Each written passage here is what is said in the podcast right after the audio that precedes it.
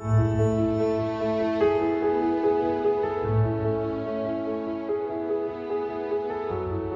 4.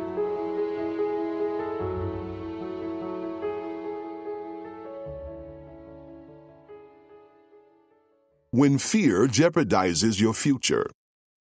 Exodus chapter 3, verse 1 through Exodus chapter 4, verse 17. Exodus chapter 3, verse 13. Then Moses said to God, If I come to the people of Israel and say to them, The God of your fathers has sent me to you, and they ask me, What is your name? What shall I say to them? Fear can cripple your ability to walk out God's destiny for your life. It's like the story Mark Twain tells about a man who died and went to heaven. When he arrived, he wanted to meet the greatest military general ever. When Peter pointed him out, the man was confused. He said, You must be mistaken. I know that man, and he wasn't a general, but just a common laborer. And Peter responded, You're right. But he would have been and could have been the greatest general in history if he had only been able to overcome his inferiority complex and step out in faith. Consider Moses. God designed him to be Israel's liberator. But when God told Moses to return to Egypt and set Israel free, Moses was filled with fear. He threw a fistful of excuses into God's face as to why he couldn't do what God said that he could do. But why me? I can't speak well. Who will go with me? What if they don't believe me? Moses' fear was jeopardizing his future. It's important to observe what happened to Moses' fear. In verse 13, he says to God, What if they ask me what your name is? What should I say? If I don't have an answer, I'll be humiliated. As you read through the book of Exodus, you'll observe that not once, not anywhere, did the children of Israel ask Moses that question. Moses was tripping over something that was never going to happen. If you are filled with fear, be careful. The devil may be causing you to ask, What if this? Or what if that happens? When it's not going to happen at all.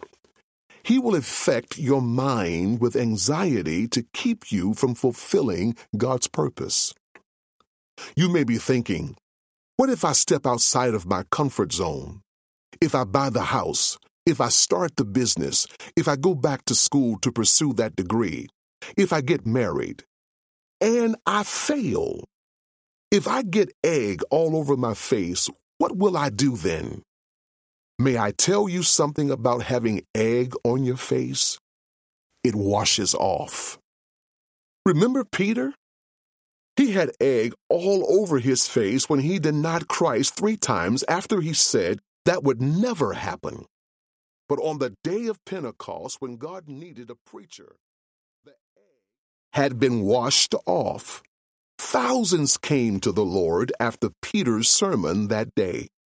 Listen, you need not fear failure when our God gives fresh starts.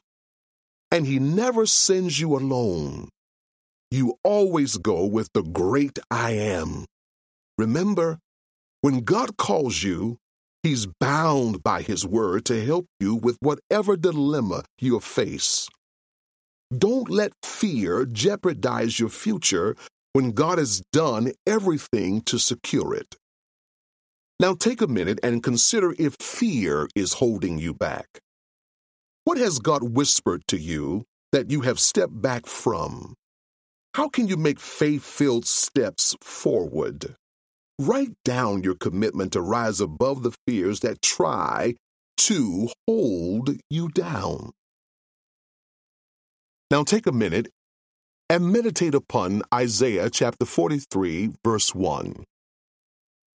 The Word of God says, You need not fear, for you are the Lord's. Let's pray. Dear God, I do not want to live my life bound by fear. I want to fulfill all the purposes you have for me. Today I choose faith over fear. Grant me the courage I need to follow you wherever you will lead. In Jesus' name, amen.